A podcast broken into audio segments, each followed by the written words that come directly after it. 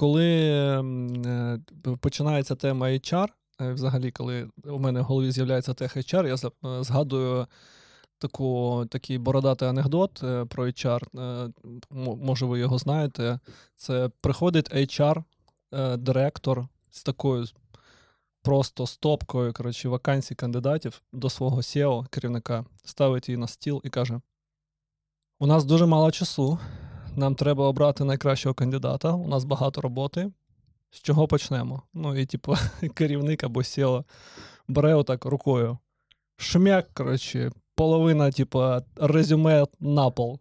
HR каже, HR так, ну, він здивований, коротше. І керівник каже: от ті, що залишилися на столі, от з них переглядаємо і дивимося, коротше, беремо кандидата. HR каже: а що робити з тими, що ви скинули напіл? А він каже: забудь про них, це не вдахи. Так що да, сьогодні у нас тема HR і як робити його гарно, і саме тому у нас в гостях наш неймовірний Ед Івакін, людина, з якої починають всі співробітники банди. От, і вітаю тебе. Привіт. Едік вже 4 роки талантошукач в нашій агенції. Ми всі на блекі. Так. Я на права здала, тому сьогодні в Формулі 1 прийшла. Вітаю тебе. Дякую. Да, і що ти можеш? Де є категорію водиш? З прицепом? Та я, звичайно, легко... Мікроавтобусом? Машину.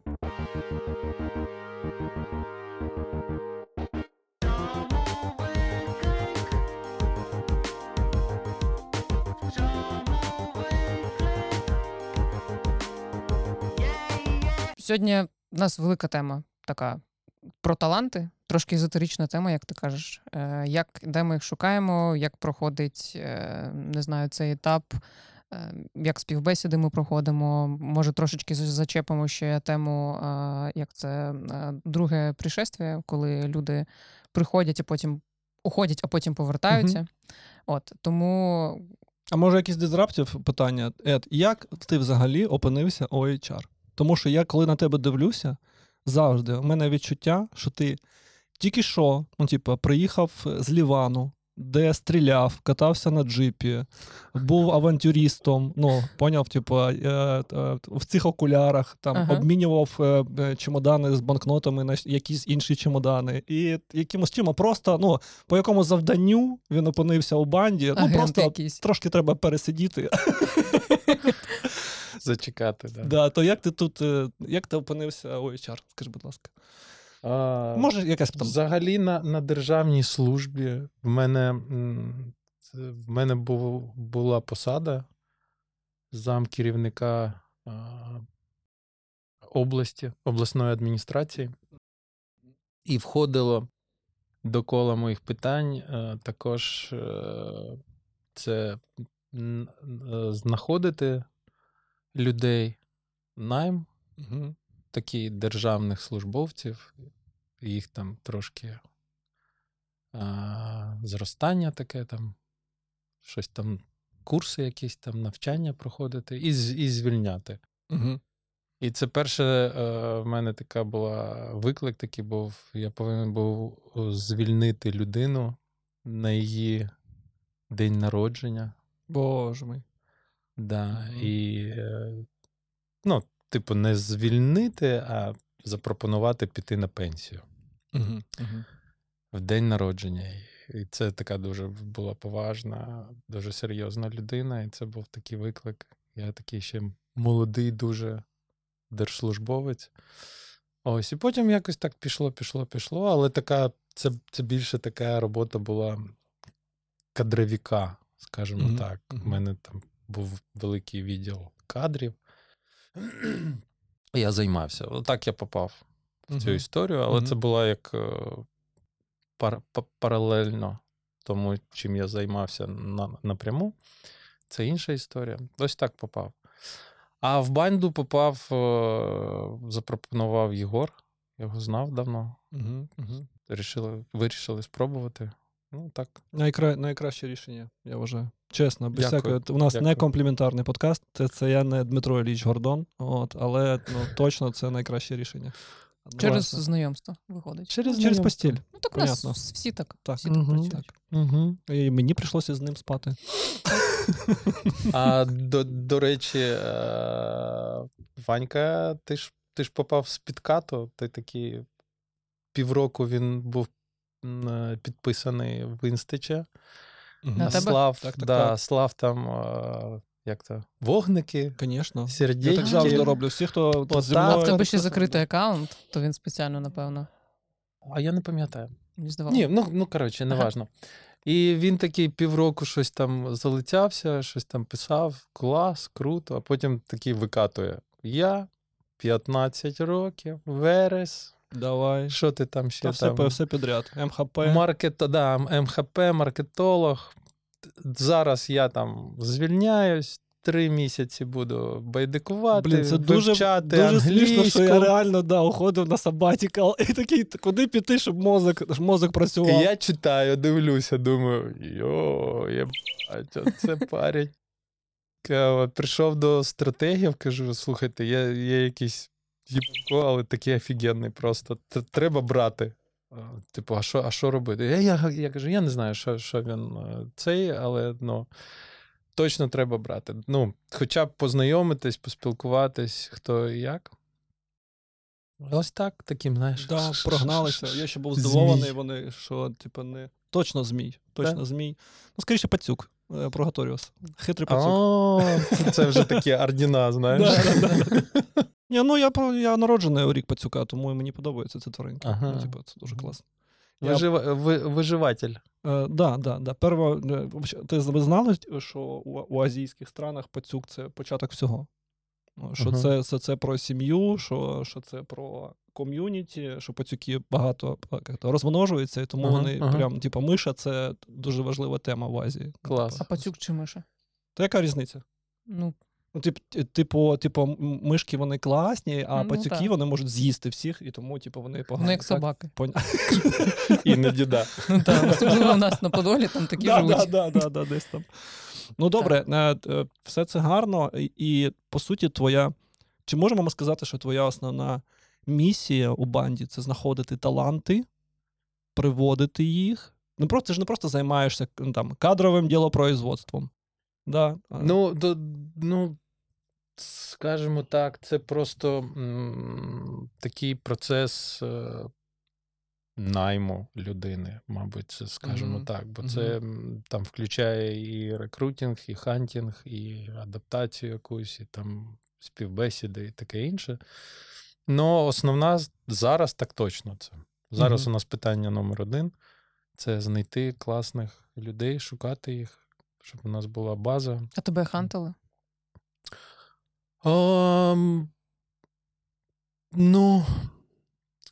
Взагалі, хантинг, якщо це класний хантинг, ти ніколи не розумієш, що тебе хантять. Якщо ти когось хочеш захантити, спочатку ти знайомишся, потім ти кажеш, я можу тобі допомогти в цьому. І ви, допомагаєте один одному щось другого робити. А потім вже так, до тебе чи до мене, знаєш? Так, ось оце самий офігенний хантінг. Було пару разів така штука, і дуже прикольно, я кажу, що... Приємно бачити вашу конструкцію впливу на мене. Та ні, просто познайомитись, давай будемо спілкуватись, і це така класна штука. Якщо хантин прийшов, ти що, як ти? Пішли до нас, бо у нас є позиція, така дуже, дуже не класна історія. Щось. Просто рухатись любите, бачу. А мікрофон цього не любить. Бачу, любите рухатись? Да. Двігаюсь легко. А знаєте, як рухатись проводити з польської? Ні. Займатися сексом? Серйозно? Да. Це мені так поляк колись сказав, я там мушу рухатись, кажу, він каже, не кажу. Я прям не можу, воно прям А от дивись, на польській мові, рухатись Це займатися сексом, прям два слова. Ти розумієш, що це займатися сексом? Ну, подкаст зарахований, непоганий подкаст, треба собі записати. Ну, це прикольна історія. Можна все це так сказати. Що... А ти знаєш, що нас це так називають? Да, да, да. Ну, да. Насправді, на польській люда означає подана Богом найкраще. Богиня кохання. Ти знала це, ні? Ні, не знала. Може, мене хантили, я не зрозуміла. Це точно був якийсь хантинг. Ну, добре. Окей. То, взагалі, виклики. Я думаю, що ти стикаєшся з великим обсягом тих задач, які потрібно вирішити для того, щоб цей талант знайти. І от мені цікаво, а чи схожий цей процес, як праця креативника, да? Вона така хаотична, як шторм, знаєш, трошки розганяється, потім затихає, ще щось. От є така, тобто в тебе є процес, який ти там за ним слідкуєш і знаходиш умовно талант, да, якийсь, не знаю, формула успіху для того, щоб знайти. Чи воно супер якесь рандомне, по відчуттям? Ні, там прям структура така. Ну, в мене так точно. Це як і на співбесіді, да? Ти відчуваєш, що це просто ми там теревенькаємо, да, щось там проводимо час, але там я чітко розумію, що які питання і що мені потрібно винести з цієї зустрічі. Я тримаю це в голові завжди. Але ти так це робиш не просто по шаблону. Перше питання, друге питання. А ти це робиш як... комбінуєш. Да. Ну, така бесіда просто. Просто поболтати, познайомитись. Да? До речі, у тебе ж особливий tone of voice. Я можу це точно сказати. Да? Бо, да, особливий tone of voice, я такого tone of voice не чув. І я знаю, що він свідомий, такий tone of voice, точно. І я такий, яке завдання такого tone of voice? Я можу його пояснити, ти запитаєш мене, який в мене tone of voice? Ну, який в мене? А я тобі скажу, такі розполагаючі з одного боку, з іншого боку, ти дозволяєш, ми казали про ефект Претфола, але це схоже, але не те. Він, Ед, скоріше, дає можливість розслабитися, дає можливість порефлексувати. Ти не очікуєш від Еда, що він нападе. Ну, це точно відчувається. І тому ти хочеш бути з ним відкритим, коли спілкуєшся по таким історіям. Але це не означає, що Ед не достане кинджала не для того, щоб тебе вразити, а для того, що він відчуває, що на якомусь моменті ти не договорюєш, або хочеш щось скрити, а він відчуває, що у цьому є твоя головна емоція, рефлексія, і тоді він починає трошки колоти. Тюнь. І людина починає проявляти себе повністю, і тоді вже видно, який психотип. Ну, мені здається, я ж... Так, що я за тебе кажу. Це все точно. І це дуже такий гарний tone of voice. Особливо, мені здається, він дуже допомагає з креативними людьми. Ну, це ж стрес спілкування. Для любої людини, яка щось вміє, щось знає, яка має досвід і знає, як це боляче падати. Це дуже важливо. Яка знає, як щось проїбати, і цей потяг вже чи літак пішов від тебе, і ти такий, бляха, що далі робити? І завжди, коли на зустрічі, особливо з креативниками, то перше, це ти такий, як в ракушці. Бувало таке, що вони мовчать просто. Такі, ну що? Я думав, стратегії мовчать. Ні, а якщо це такі, там, типу, маркетоси, ці там менеджери, там інша штука. Він знає, які питання будуть, плюс-мінус. Бо він же сам колись наймав і знає, що це таке, або його дуже багато наймали. І він як цей, знаєш, як по підручнику. Перше, друге, третє, всі питання, чіткі, тон. І ти такий 10 хвилин заїсь, все добре. Плюс. І такий, стопе. У нього вже конструкція відповіді є. Да, давай просто будемо розмовляти. І дуже важливо, щоб ти зробив так, щоб людина відчула, що вона може сказати щось, може щось не знати. І це нормально. Це по-перше. Але це не кінжал, як ти кажеш, да? Коли там людина розслабилась, все. Це просто ми щось хочемо дуже почути, або в чомусь розібратись, там якась там була ситуація, і людині не дуже там комфортно розказувати про це чомусь. Да? Ну, завжди про погане не дуже хочеться розповідати, особливо про себе або про третіх осіб. І ти просто даєш зрозуміти, що нам це потрібно, скажи про це, давай поговоримо, давай я розповім, як в мене це було. І, ну, ось так. І це не кінжал, це просто ти такий глибше, і кажеш, тут можна теж ходити, про це можна теж розмовляти, це нормально. Ну, іноді буває так, що ти там відкриваєш таку інформацію, що сидиш потім такий, бляха, нафіга я спросив? Це навіть не крінж. Да, це навіть не крінж, це щось інше. Було таке... Вибачте за кінжал, просто у мене деформація. У мене в машині 8 ножів лежить, тому що я просто їх люблю. Так, 8 ножів, так. І ти просто кажеш, слухай, я можу не інкогніто, без там... конкретики, без імен розповідати, бо така історія, що, бляха, це прямо офігенно. Ось. Давай тоді ми просто можемо перейти до... А де? От це питання Tone of Voice було, і воно дуже цікаво. Да, я щось потерявся. Да. Ти щось питала. Взагалі, якщо трошки відкатитись, то цікаво сам процес, коли ти знаходиш, точніше, де ти знаходиш, особливо креативників, це... де ми шукаємо і як це відбувається?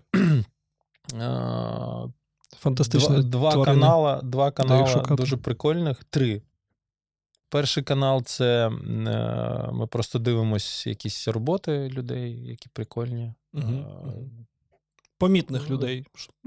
Роботи. Да. Дивимось спочатку роботи. Якщо там... Біханці.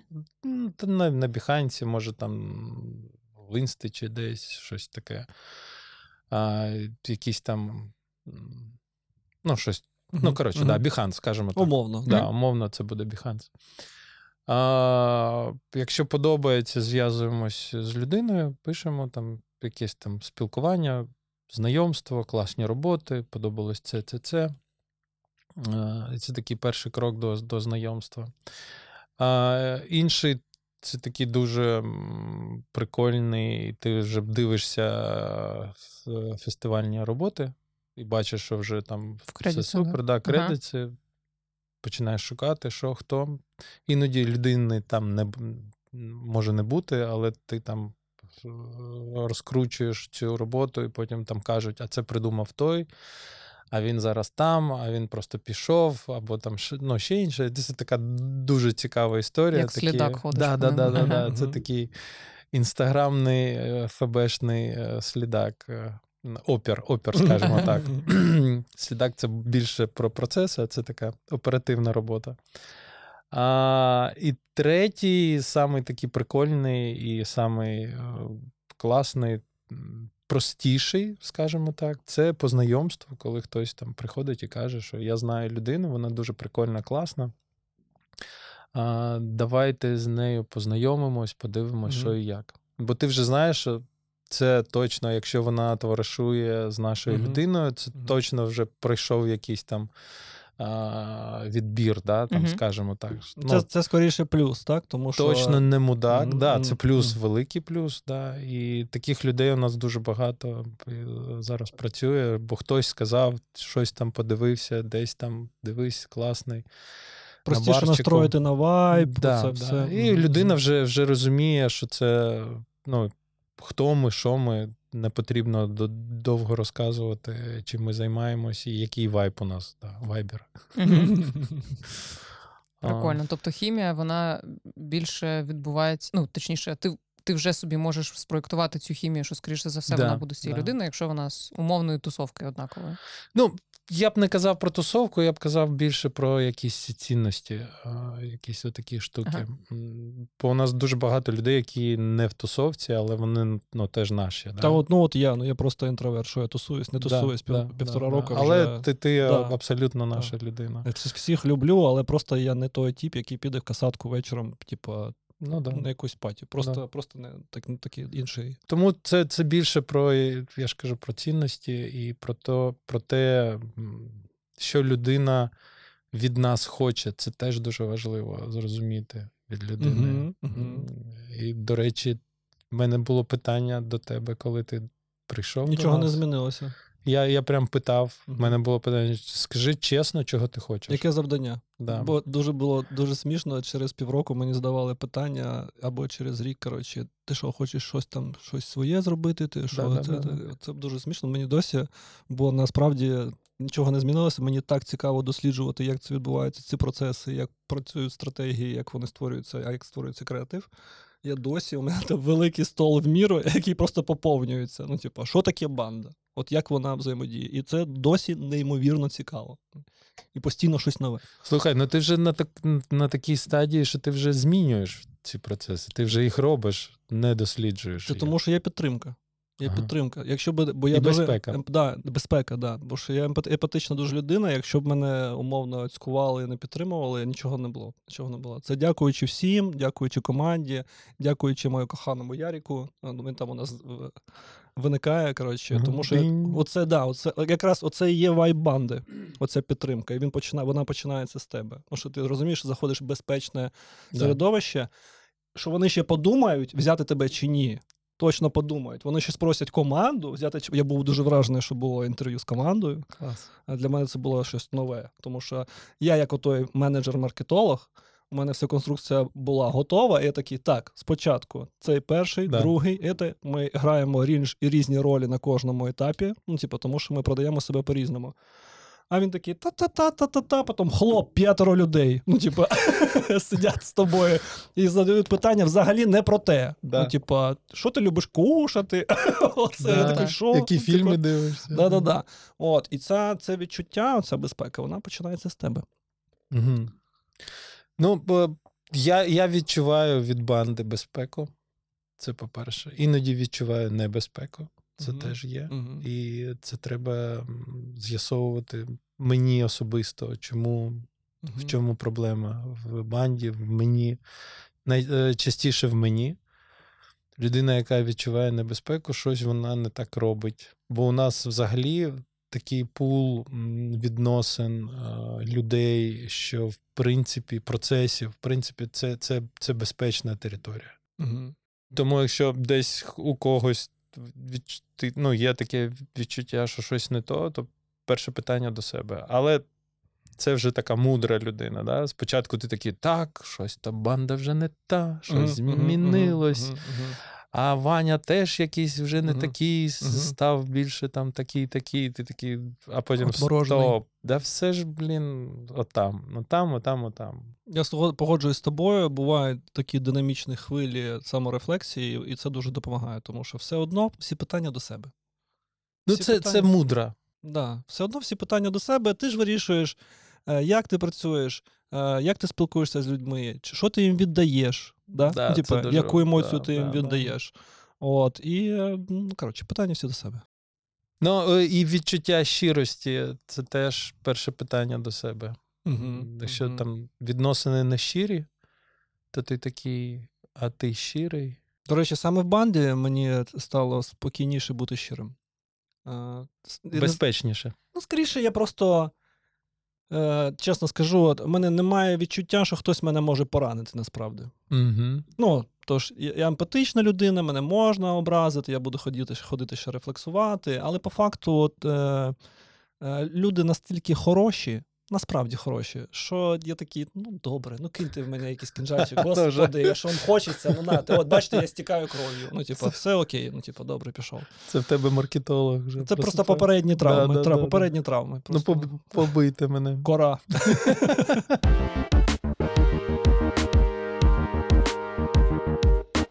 Окей. А що робиться далі? От коли таланти з'являються вже всередині агенції, бо є в нас яка така суперкультура, яку я відчуваю, бо я там супер, як це, що це в мене, нове типа, супер. Да. Заздрю сама собі, що я тут працюю, тому що навколо тебе настільки багато крутих людей, Зараз не всі, звичайно, в офісі є, там війна свої корективи внесла, але все одно я постійно відчуваю себе в колі людей, які суперзаряджені, які ну прям працюють, і в тому числі це і є показник ефективності в подальшому наших проєктів. Да? Бо ну я думаю, що весь секрет в людях. Але якщо більше копнути, то тут є твій вклад, культуру, да, яка створена, яку ти підтримуєш. От, можеш трошки розповісти, не знаю, про такий підхід, да, наприклад, чим він відрізняється навіть від звичайних айтішок? Да, як би ти, гарне питання, дякую тобі. Як би ти описав нашу культуру? От сам, не то, що це ж не вірна відповідь обов'язково догматична. Дуже, дуже дивна історія, бо я нічого для цього не роблю. Угу. Це правда. Угу. У мене немає там якоїсь методички, да? І ти питаєш, і я такий, опа. Це відбувається що дуже просто. Я просто спілкуюсь з людиною, розказую, що у нас ок, що не ок, що ми робимо. І це такі прості якісь історії. Да? А потім це робить команда. І це дуже прикольно, що немає людини, яка тебе навчає чомусь, бо це робить команда. Вона така, дивись, у нас це отак. Або просто дивись на нас, як ми робимо, і роби так.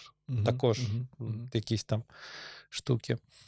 І я думаю, що в цьому прикол і суть культури, що вона сама створює щось, щось залишається, щось відмирає. І це така магія. Магія. Ну, є там певні правила, є там щось там, за це ми звільняємо, це ми не робимо, там токсичність і все інше, але взагалі то нічого такого немає. Просто люди спілкуються, люди щось там, якісь процеси роблять, і отак воно відбувається. Mm-hmm. Ну, я точно нічого не роблю. Mm-hmm. Якщо хтось з вас це робить, скажіть мені, що ви робите таке, що в нас так заїзд. Тобто, виходить, у нас все органічно. Типу, по суті, люди до людей тягнуться, ну, маю на увазі, як як це сказати? Ну, типу, є якісь приклади крутих, сильніших людей навколо тебе, ти до них тягнешся, через це, типа, зростає, напевно, культура. Так ж виходить? Ну, виходить так. Ну, ти просто... Це як виховання дітей. Ти можеш дитині довго розказувати, що так не потрібно робити, ти приходиш, треба роздягатись, там, взуття, там, складувати, там, все. І дитина слухає тебе, а потім дивиться, що прийшов батя, черевики кинув там десь в кухні, там роздягнувся, там не роздягнувся, ліг спати і все. І дитина так це робить. Слухайте, побуду вредіною, не погоджуюся з вами. Нічого не буває органічно. Я вважаю, зі сторони, я зі сторони ж намагаюся постійно дивитися на всі процеси. Головна відповідь у тому, якраз, чому ми піднімаємо цю тему. Таланти, які приходять. А вже ж, якщо ти приводиш людей блискучих, у різних сенсах, ти приводиш людей гарних, з гарним вайбом, і наповнюєш їх, то їх концентрація стає більше, і а вже ж це, народжує культуру. Тому що це правило огірця, в бочці з соленими огірцями, воно працює. Да. Тільки навпаки у нас.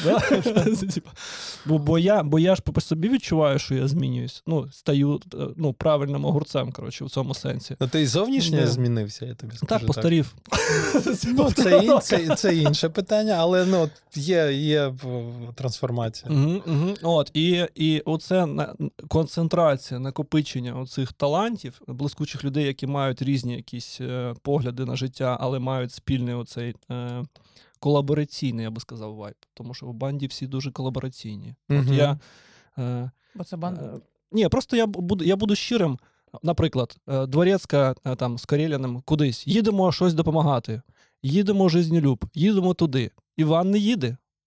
Але вся банда їде. Більшість їде. Але ж ти думаєш вже. А я вже думаю, так. І я вже такий, тут уже крадеться сором. Поняв? Ну, типа, розчарування в собі легке. Хоча мені ніхто нічого не каже. Ну, ти поняв, ніхто не звертає на це увагу. От, і це працює. Ну, типа, і от оця концентрація людей, які потім... А якщо б сказали, там прийшов би Едік і такий, як HR, Ваня, щось, ну, треба поговорити. Дивись, там поїхали, ти щось не їдеш. Ні, це нормально. Я би пішов у супротив, до речі. Ти такий, точно не поїду. Да, це вже тиск, це ще така противна людина, що піде у тиск, а що ви мене змушуєте? Ну, внутрішнє, понятно, було б так. А коли вони самі йдуть, то ти такий, ну, я хочу відповідати, я теж хочу. Ну, це ж є органік. Це, ну, типа, відсутність у тої методички, знаєш, типу, що в нас всі ходять на тімбілдинги, коротше. Кожну суботу ми прибираємо офіс, там, я не знаю, де що. Я просто не вважаю, що люди можуть бути органічно суперхорошими. Це все одно якісь маяки, на які ми орієнтуємося, приклади. Ну, типу, ну якщо ти в боці, то там, да. Да, якісь приклади потрібні. Ну, умовно, є приклад по допомозі благодійним фондам, хтось у нас це лідує, і ми хочемо відповідати тій людині, тому що вважаємо, що вона класна, молодець. Є приклад людини, яка там, не знаю, там, гарно продає, гарний стратег, наприклад, Бодя. Ти хочеш відповідати розуму Боді, да? Оце з цих історій. Тому я думаю, що це знов питання прикладу. Все одно це не органіка. Ну, не може. Це не може. Якщо б це було органічно, то всі були б класні люди, або б всі були погані люди. Все одно є така, давай так, органіка можлива, коли є активний приклад. Активна людина, яка надає приклад. І якийсь тоді грибок, який зросте. О, супер. І тоді навколо неї, типу, виникається вже органіка. Ну, типу, да. Я думаю, що щось так. Ну, і потрібно ще ставити рамки. Це теж потрібно робити. Згодом. Коли ти бачиш, що щось не туди, хтось щось не так себе поводжує. Що не можна, Іване, виносити монітори з офісу. Да. Ну, а ти виносиш? Та ні, звісно, я перевірю. Я обожнюю, коли люди купуються на мій абсурд. Я не купуюся, просто немає у нас одного монітора. Ну добре, я вірю тебе, а потім такі, Таня, так перевір, будь ласка, всі інвентарні монітори. Ми тільки картину винесли. Ну ще суріката, магію. А я такі картини винесли. Бо це моя дуже улюблена картина. Ми теж її обожнюємо. Ми для тебе її витягнули. Була, да, ви її спільнірили. Ні, вона повернеться, ви що. Добре. Ну, і оце давати пізди, це теж частина культури. Да. І це правильно, це нормально. Ну, і ти сприймаєш це теж нормально, бо тобі кажуть, що так, дивись, щось там не то. Є приклад вчора, да? А що вчора було? А, да, точно. Да, Ваня? Да? Да, вчора був приклад. Та з відео, все вже. Яким відео? Та все, коротше. Все, ой, тупий! Точно, весь день сьогодні про це говорив. І забув. Ну, бач, старий, я ж кажу, постарів. Все забув. Мені ще пізно ніхто не давав. Ну, може б тому, що ти робиш все правильно. Ні, просто бережемо. Або нам не було такої ситуації. Немає відчуття, що тобі це допоможе, розумієш? Комусь це реально допоможе. А здається, що ти така трошки кончена, як я, що почнеш супротив починати, оце, типа, саботаж, типа, тайні, коротше. Хто до мене приходить і каже, типа, що якісь речі некоректні у Телеграмі? Тільки люди. А що, всі інші терплять? Ні, не то, що терплять. Просто теж мені кажуть, типу, просто здається, що ти там ключова у нас захисниця прав і свобод людей, оце все, коротше. Я це ціную. А це нове покоління таке, знаєш? Такі є. Да. Бо ми такі вже... затягане життя. Я думаю, що це просто різні етапи життя. Якщо б ви пожили в Україні, в якій ми жили ну, типу, я думаю, що у вас було інше світосприйняття, це точно. Типу, якщо ви ейджистські штуки. Так це так і є. Типу, якщо ви пожили в момент, коли ви набирали телефон на диски, ну, типу, і це було супер, подзвонити, щоб, ну, типу, ти крутиш цей сраний диск за номери, то і зараз, ну, типу, світ, уяви собі, то як ми можемо бути, ну, якимось іншими, ніж є. Розумієш, про що я? Так що так і є. Так, і от наступне у нас питання було.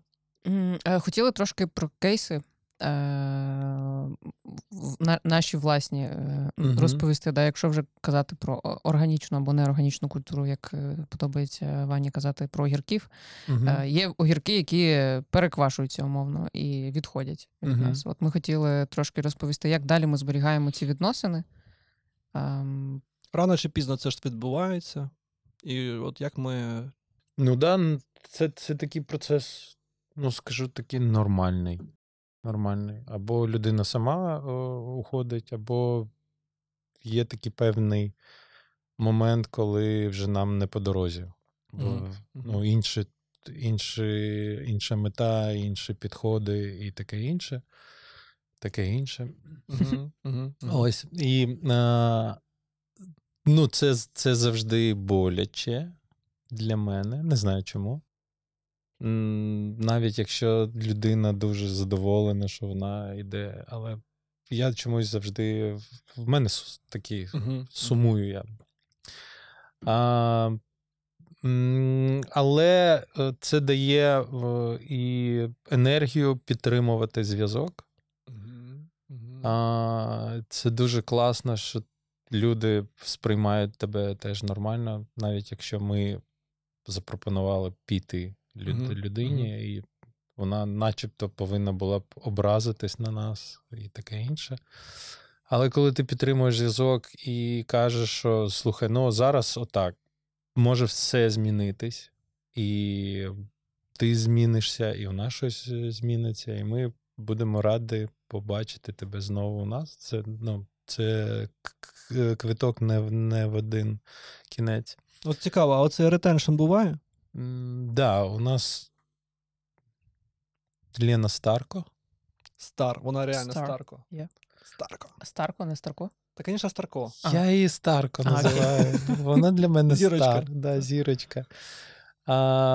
Ми коли сказали їй, що, мабуть, ні, вона проходила стажування, і ще воно затягнулось. Ми казали, типу, на місяць, а там пройшло щось, типу, 3 місяці. Ну, коротше, ми такі всрались. Маринували. А потім сказали, що, типу, ні. І я пам'ятаю, як це було боляче, прям дуже-дуже. І ми казали, що, ну, слухай, ну, може так бути, що ми ще повернемось до тебе і будемо раді побачити. Так воно відбулось, але вона вже така ту-ту-ту. Може, я вже не хочу. І це було дуже круто, але класно прийшла і працює. І стар зараз. Лєна стар. Точно стар. Лєна то, Лєна сьо. Лєна Кудиник. Лєна така людина, мені здається, такий стратег, яку її можна викинути в полі з ножем, і вона побудує бізнес-стратегію і продасть її. Ну, дуже гарна і умна. Ну, це просто поєднання якесь фантастичне. Серьога Воровіхвост. Це теж таке друге пришестя. Хвостіні, да. Ми шукали тоді, нам потрібен був копірайтер. І з Русовським ми тоді спілкувалися, і він каже, слухай, я такий класний тіп, взагалі, ну там була ситуація, і він пішов. Я кажу, сам пішов? Ну там така мутна тема, що типу пішли, або він пішов, там хлопнув дверима, ну коротше, щось таке, знаєш, така магія якась. Серега дуже простий. Він... Да, дуже такий прямий. Так. І, ну, як... Кажу, так а що, ну він класний, ну дуже класний. А що там була за ситуація? Ну, була там певна історія, але тако, знаєш, хто був присутній, того вже не залишилось, тому це такі були, типу, історії. Ну, була там історія, і у кожного різна. Я кажу, ну, бляха, хочу просто познайомитись. Юрчику, давай, спитай, а вони там десь грали, чи щось там футбол, ну, десь там спілкувались. Кажу, просто спитай, якщо йому цікаво, просто познайомитись, поспілкуватись. Ось. Я спитав у наших, кажу, а що ви думаєте? Він сказав так, я прийшов до наших, кажу, а що ви думаєте з таких старожилів, які його пам'ятають? Що думаєте? Він класний, супер, але, ну, мабуть, не піде. Угу. Я з Пашою поспілкувався, Паша каже, бляха, він такий крутий. Якщо там буде супер, то давай його сюди. Ну, я вже такий заряджений, йду на зустріч і бачу дуже дорослу людину, ну, ментально дорослу, mm-hmm. дуже кайфово, дуже класно, ну, такий наш, ну, mm-hmm. повністю, там, 15 хвилин, і ти такий, твою мать. Да, вже не кажучи, що там дуже багато робот, кейсів в нього, і він, mm-hmm. ну, він, mm-hmm. правда, талановитий тип. Ну, і все, і, типу, давай, він такий... То кахулі давай. А я такі, погнали. Ну, і він, да, і зараз працює. Хоча казали там про нього, що там таке, що... Ну, коротше, страшилки. Да, точно.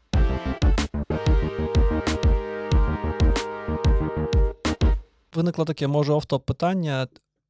Є ж у цьому... Ну, коротше, деякі люди кажуть, що вони бачать ауру людини... ну, там сканують і оце все, коротше, розуміють. Є якийсь у тебе от якийсь образ, алегорія візуальна? Шаманська якась така штука. Як ти сприймаєш взагалі ці таланти? Як ти їх відчуваєш? Може, якісь маркери, теги для себе робиш, не знаю, цей знак, вогня, цей, коротше, води, і що, я не знаю, може, щось таке є? Або це талант червокозир. Треба брати. Так, є така штука. Це коли дивиться КД на роботи людини і каже, що офігенно. Угу, це класно. Це маркер, да?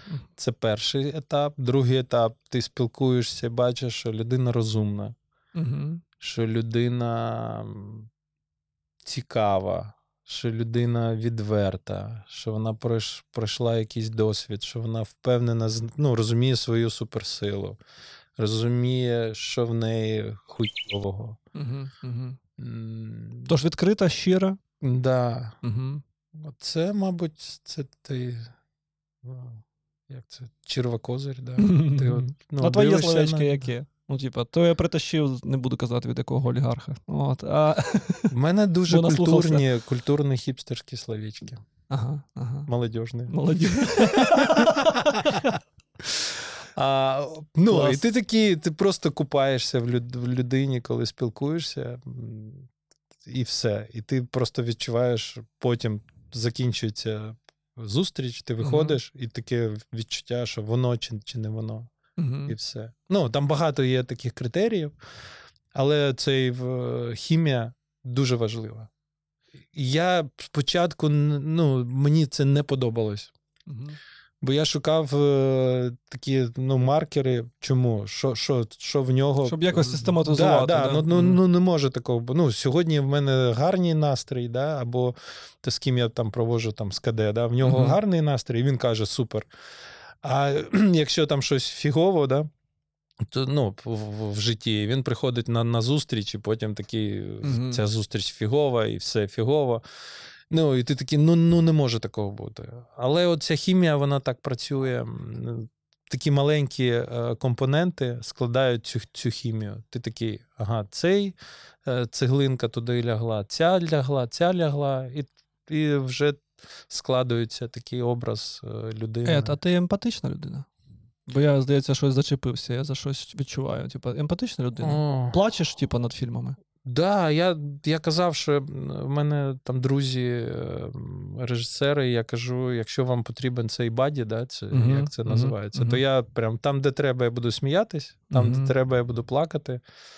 Ну, дуже багато. Ти відкритий, бо я бачу, що ти міцна людина, стійка, ну, це так і є, ти стабільний, спокійний, але при тому є велике відчуття, що ти дуже емпатичний, дуже супер, як це, ну-ка, співчуваєш.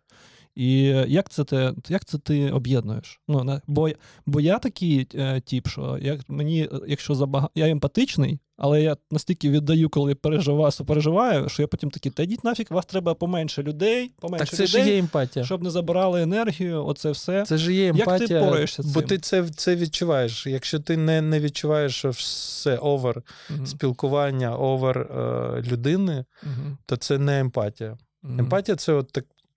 То, що ти сказав. Ти відчуваєш іншу людину і відчуваєш в першу чергу себе, що в тебе там ага. відбувається. Ага. Тобто емпатія починається з себе.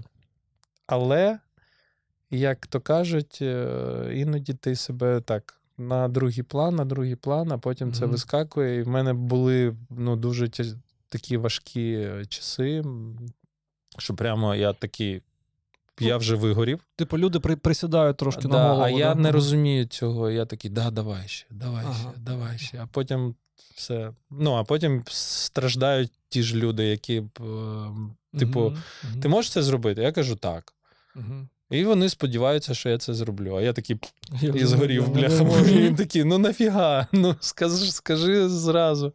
Тому дуже обережно потрібно до себе відноситись. І це теж прояв емпатії. Може ні, я так думаю, для себе я так придумав. Вибачте, може це на оф-топ, я не можу заспокоїтись, він мене просто цікавить. А як ти почуваєш? І де набираєш енергію? Завжди діти були. Зараз прям, якщо я відчуваю щось, фігню якусь, типу срака мені, то я телефоную просто малому чи малій і спілкуюсь з ними. Да. А раніше я не робив цього, бо думав, що я зливаю на них свою енергію погано, і я не робив цього. А потім зрозумів, що воно працює, і вони не відчувають, бо ти друга людина з ними. І запускає такі дуже класні процеси, і ти відновлюєшся. От коли мені прям срака, прям трусить. Як у кожної буває. Тож ти йдеш до найсвітліших людей, яких знаєш. Так, да? Це правда. Цікаво. І це друга історія, це спілкування. Мені прям, я відчуваю, що мені потрібно з кимось світлим, гарним, умнішим, або іншим, взагалі просто поспілкуватись.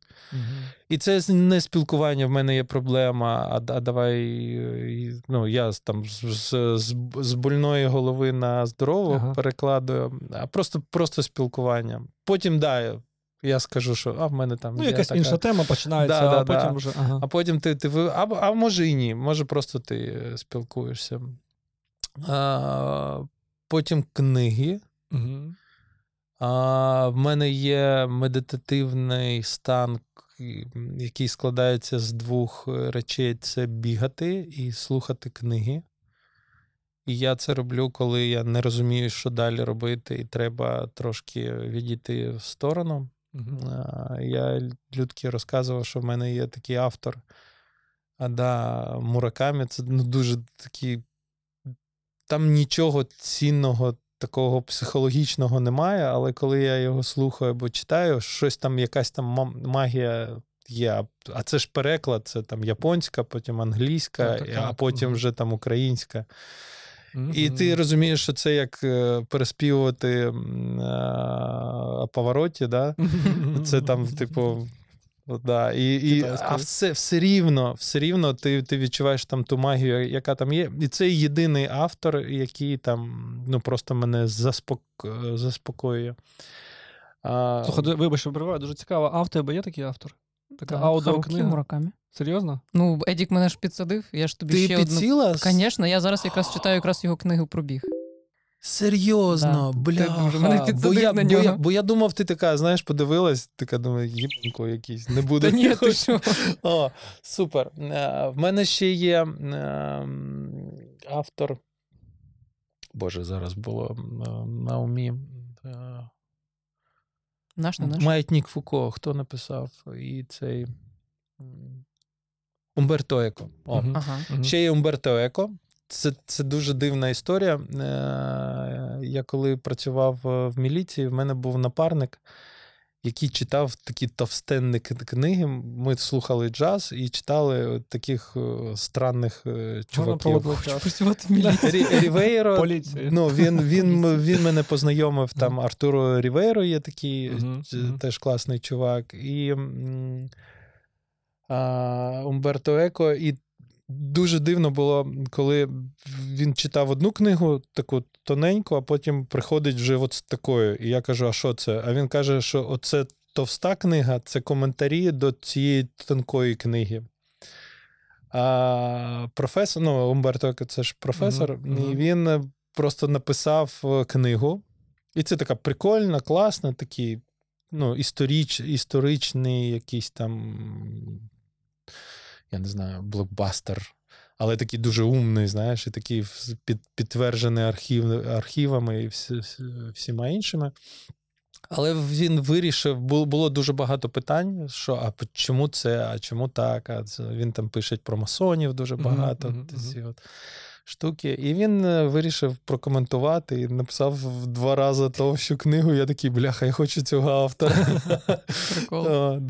І це ось такі от штуки, які, ну, витягують. Прям ти такий читаєш, слухаєш. Мені прям формат зрозуміло, у мене теж таке, просто у мене там умовний... Вибачте, мені просто дуже сподобався 9-годинна, типа, Цицерон, начітка, коротше, і 9 години, там, примерно, Аврелій. От вони для мене, коротше. Тому ти постійно їх цитати? Так і є. Ну, так і є, звісно. От, вони мені подобаються, тому що вони такі, ми жили 2000 років тому, нічого не змінилося, чувак. Супер. Типа, заспокойся. Типа, все окей.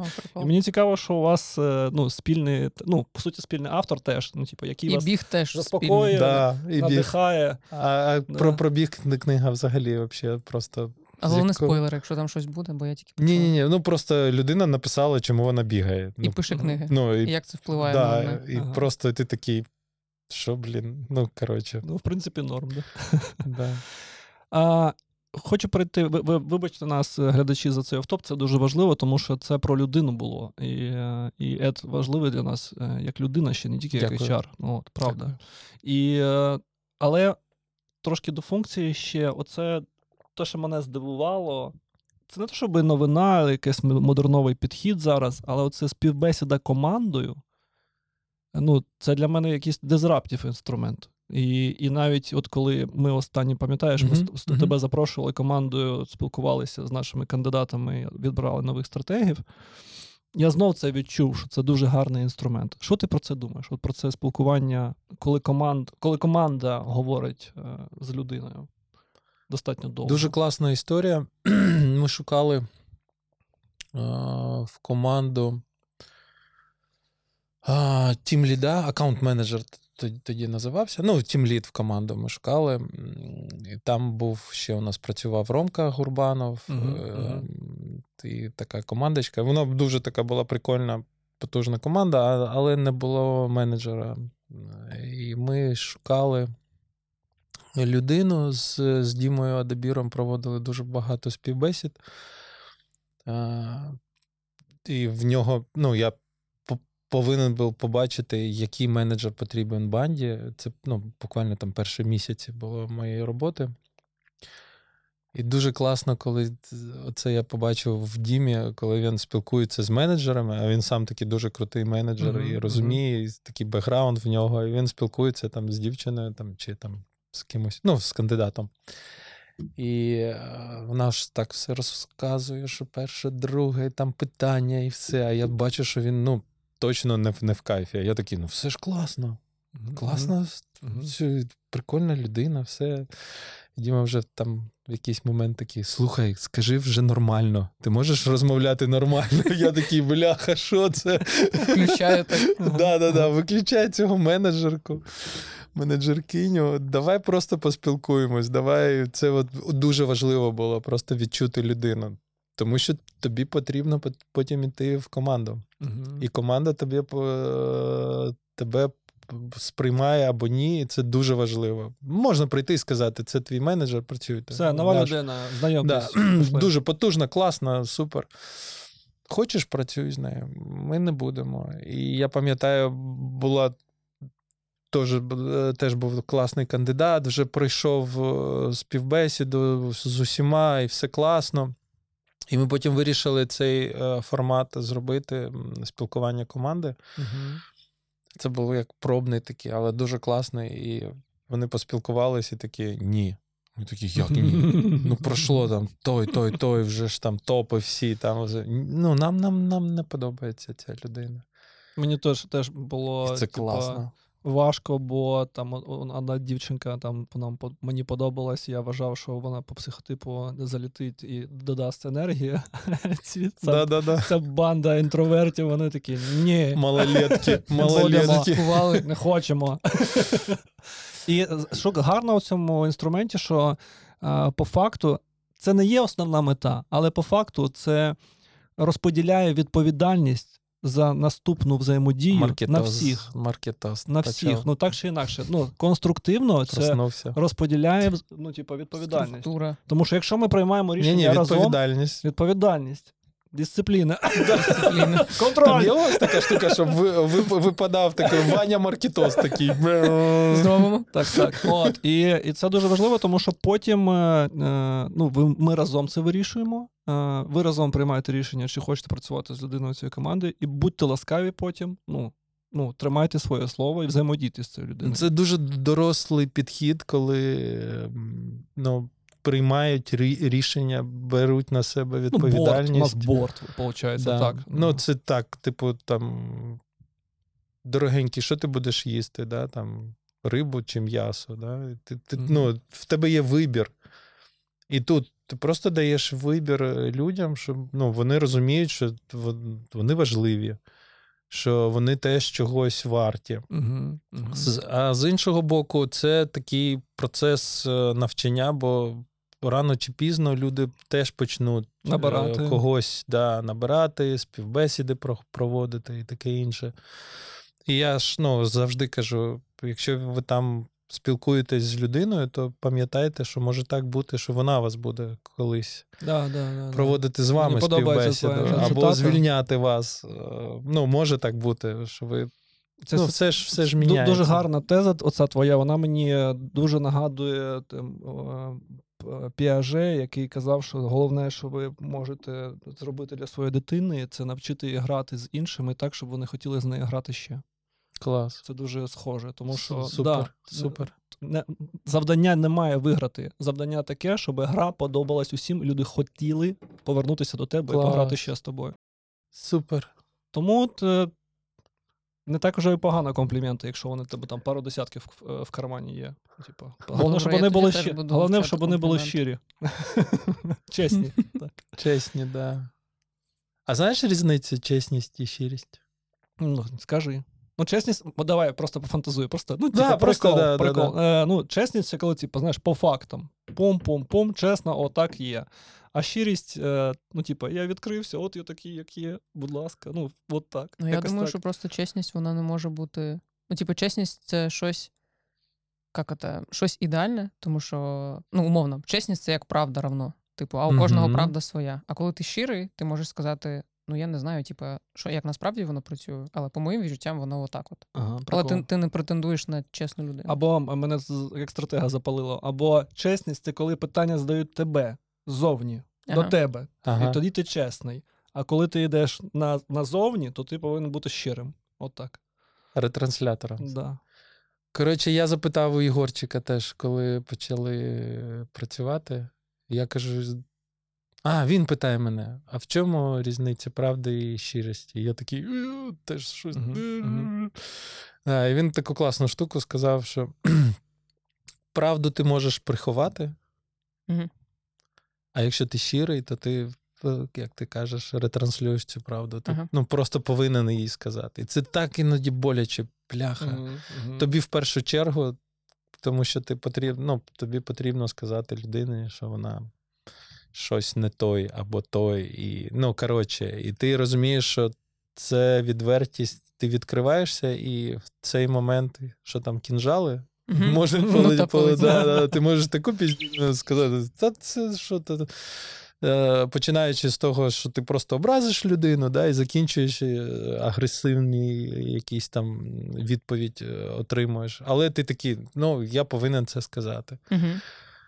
Тому... До речі, є багато таких людей, з якими не то, щоб достатньо, а й гарно поводити себе, як на витягнутих пістолетах. Ви спілкуєтесь, ви знаєте, що ви обидва хижаки, що ви обидва можете поранити, і ви одразу з пістолетами спілкуєтесь. Це офігенне спілкування. Це дуже делікатне спілкування. Це дуже офігенне, я таке люблю. Вона дуже обережно, вона дуже таке, дружнє, тому що ви розумієте, що якщо що, там почнеться така... Там зразу, що ви один одного постріл стоїте. Це дуже класне спілкування. Це таких, я думаю, коли ти виходиш на спілкування з такою людиною, то ти відчуваєш, що вона трошки вища за тебе.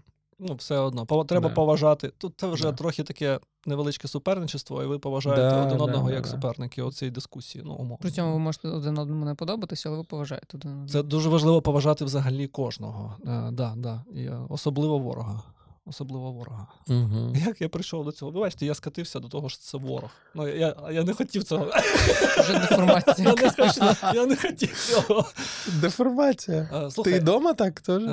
Ми з Ксенією періодично жартуємо з того, що так, у нас спілкування на витягнутих пістолетах.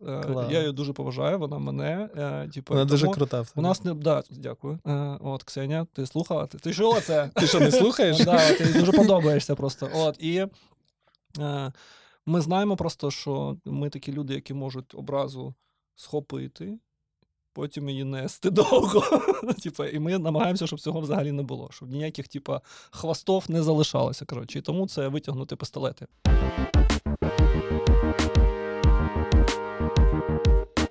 От Ед, скажи мені, будь ласочка, стратег – це яка людина? Ой, я дуже люблю... Це питання, я дуже люблю стратегію. Все, що ми починали, якісь там експериментальщину якусь HR-ську, то починали зі стратегій, бо вони дуже легкі. А чому? Тому що класний стратег має досвід. Для мене це дуже важливо, я коли бачу якусь людину з офігенним бекграундом життєвим, невеликим, але офігенним, дуже цікавим. Це точно перша сходинка, що стратег. І це прям дуже важливо для стратега мати досвід якийсь глибокий, не глибокий, але глибокий. Да. Людина цей досвід повинна точно відчувати і знати, що в неї є така книжка, досвід. Це дуже важливо. Є сперечання, емпатична людина чи ні, але я скажу, як ви можете проводити інтерв'ю. Інтерв'ю емпатичні, якщо ви не емпатичні люди. Я погоджуюсь з тобою. Я вам скажу, що стратегії дуже відчувають людину, і ти просто не бачив співбесіду з іншими командами. І такі питання, які задають стратегії, це прям, просто HR завалив і сидить просто, бо вони самі все роблять. Я бачу, на якої зустрічі, я бачу, що Ед кайфує просто. Я кайфую, бо я такі, класне питання, я теж хотів. А я так і казав, що ти прям зняла з язика. Бо це, говорить про те, що, емпатія дуже рулить в вашій справі. В стратегічній сфері, так, є таке. При цьому ви не просто там, побалакали, поплакали, а ви потім це все вкупу зробили таку картинку, розрізали на пазлики, розкинули і потім склали так, як вам це потрібно з цих пазликів. Це неможливо, але стратегії так роблять. Я так відчуваю. Тому що картина одна завжди – це продати якийсь продукт, а ви що робите? Ви просто з цього ж продукту, з цих же пазликів, але у вас зовсім інша картина, на яку ти дивишся і такий, чіпси, а тут ого, чіпси, і такі чіпси. Оце ого, чіпси – це ваша… Ти бачиш, він теж про відкриття каже. Артем Карелін. Я сюди кажу, коли виникає тема про відкриття, це постійний пошук бренд відкриття, і цей тех Тьома мене заразив, і тому я завжди, коли кажу бренд відкриття або відкриття, от бачите, про відкриття, це Артем Карелін, все. Супер, а можна одну ще якусь негативну? Бо ти такий класний, дякую тобі, я слухав би тебе і слухав про які ми гарні стратегії. Є якісь, все ж таки, якісь, знаєш, вузькі місця у цієї спеціалізації? Токсичність. Є такі, так? Токсик. Дуже багато токсику. Ти ж не про мене, ти ж про стратегію кажеш.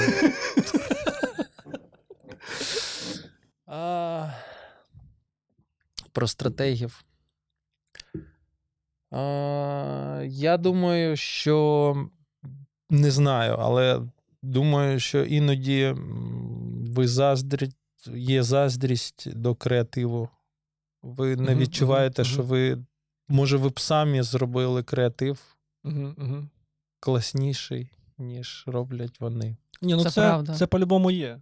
Це не те, що заздрість, це просто це розуміння, що у цій конструкції бізнес-моделі у цій конструкції взагалі виробництва визнання стратег не отримує. Так чи інакше, не отримує. Тому що кінцевий продукт. Да, кінцевий продукт робить креатив. Ну, типу, і вони отримують це визнання. І це, ну, це нормально, коротше, так повинно бути. Але ми знайдемо рішення. Ну, там, травимо людей, типу, саботуємо процеси, кажемо, що це поганий креатив. Ну, ні, звісно, не робимо. Креатив думає, та що ті стратегії написали? Зараз ми свій зробимо, свою стратегію. Це доволі часта боротьба, коли після узгодження стратегії креативники видозмінюють стратегію, тому що вони не відчувають якусь історію. Ну, що треба. Ну, от ось те, що я зараз бачу, що це така вузька історія, да?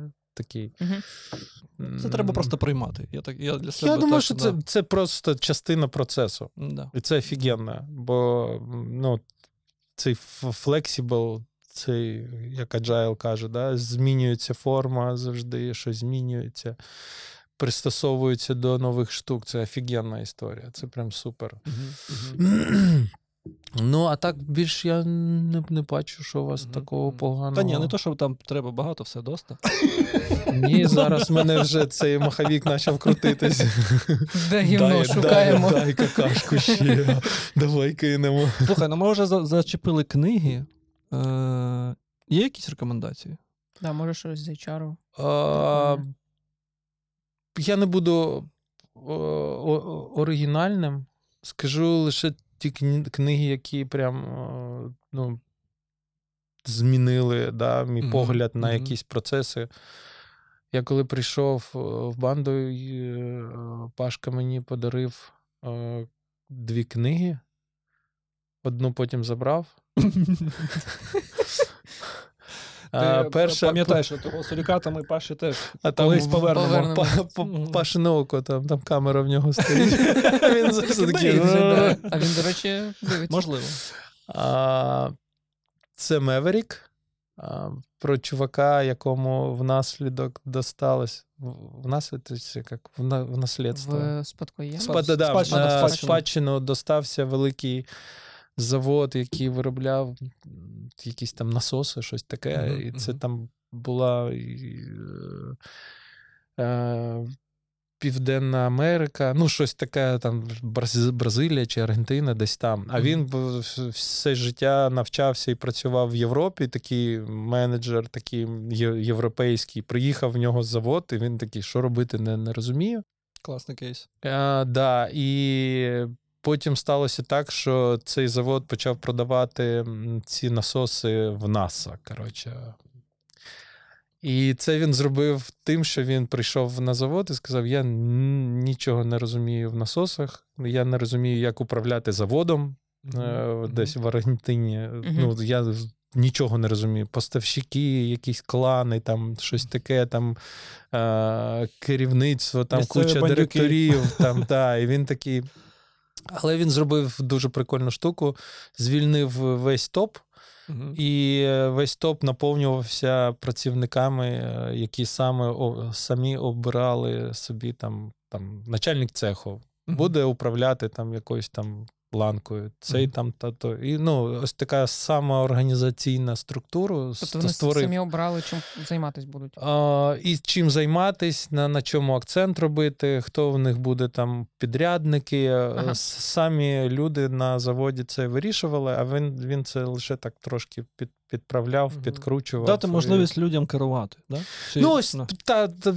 Це більше про ось таке гнучке управління, може, але такий кейс дуже, дуже цікавий, дуже цікава книга написана, і я скину. Друга книга, яку Паша забрав і не віддав, потім подарував, потім забрав. Скажи це ще раз, ми виріжемо. Я вважаю, книги. Я вважаю, дарить, а потім забирає. Так. Я вважаю, що це самий офігенний подарунок, який ти дариш, а потім забираєш. Бо в мене така фігня теж була, я подарував колись. І потім такі, дай мені, і не повернув. Це Netflix. Ага. Не пам'ятаю назву. Культура. Щось таке, там. Дуже прикольно. Все, як у них там працює, таке інше, але для мене, що я виніс, як звільняти людей, чому звільняти, там цілий блок, чому люди уходять і чому їх уходять із Netflix. Тоненька книжка, але дуже мощна. Прям така, я її читав, і прям вона була вся там з підкресленнями, бо я вже в якийсь момент не мог зупинитись. Бо, офігенна штука. Клас. Трошки жорстока така, але правда. І ця людина, яка її писала, наскільки я пам'ятаю, її звільнили. Вона написала книгу вже після звільнення. Щось таке, чи на момент, щось. В кінці пишу, зараз підписую заяву. Бомжуючи на вулиці. Або я придумав це, або це так і є. Я вже не пам'ятаю, дуже давно її читав. І третя книга з'явилась в моєму житті недавно. Мені її дав Єгор. Називається «Хто?». Це про те, як відбирати людей альфа, number one, альфа, категорія А, там куча назв є. Як дивитись на людей, які люди потрібні, як співбесіди проводити. Дуже така мощна книга. Я її прочитав раз, але там вона настільки сильна, треба ще раз. Я зараз ще раз її читаю. Потім є така книга про, не пам'ятаю точну назву, але я знайду, скину, про питання, сильні питання чи правильні питання, щось таке. Як ставити правильно питання, як їх формулювати. Вже 5 книг навалили. Бо на те, як ти поставиш питання, така буде в тебе і відповідь. Це дуже просто, але ти такий, бляха, так воно працює. Відчуваєш, що це, коли він говорить, у нього такий тон ось, трошки такий реперський чиловий, East Side, бум-бум. Щось Каліфорнія таке. Та мене музло просто вийшло. Так це кайф. Едік притягує до себе. Насправді весь секрет в тому, що у нього тут магніт. І всі таланти до нього йдуть. О, дякую. Саме тут. Дякую. До грудей же ж притягується людина. Звісно. Обійматися з тобою гарно, точно. Дякую. Дякую. Мені теж подобається. Що? Я думаю, що це все. Вибачте, що я повинен дивитися за таймінгом. Так. Я хочу, щоб ти прийшов до нас у другий сезон, бо він буде. Це буде вже осінню. Мені хотілося би звіритися з тобою. Що я так сказав? Барометр, так. Ні, барометр просто ти такий, є таке відчуття, що ти... дуже, дуже цікаво, бо зараз моя роль як HR в банді змінилась дуже сильно. І я зараз роблю інші, не інші функції, а сфокусувався на трошки інших штуках, які я коли нових приходив. Якісь, так? Вони не нові, вони старі, але ось, питання пошуку людей – це зараз номер 1. Мені дуже цікаво, як в нових умовах зараз працює банда, юніти, все, що робив HR з командами, або там намагався робити. А зараз команди це роблять самі, і це супер виходить. Дуже багато процесів HR-ских лягло на тим-ліда, на тім-ліда, на менеджерів, да, і це прям... Мені дуже цікаво, бо я бачив одну структуру, іншу, потім іншу, вона постійно змінюється. Давайте, да, зробимо, побачимо, що і як воно буде. Да. Так, а дуже цікавий, зараз час прям. Блін, Ед, дякую тобі. Переродження. Давайте трьох. Все. Дякую всім, до зустрічі. Обіймаємо вас. Так. Дякую. Чао.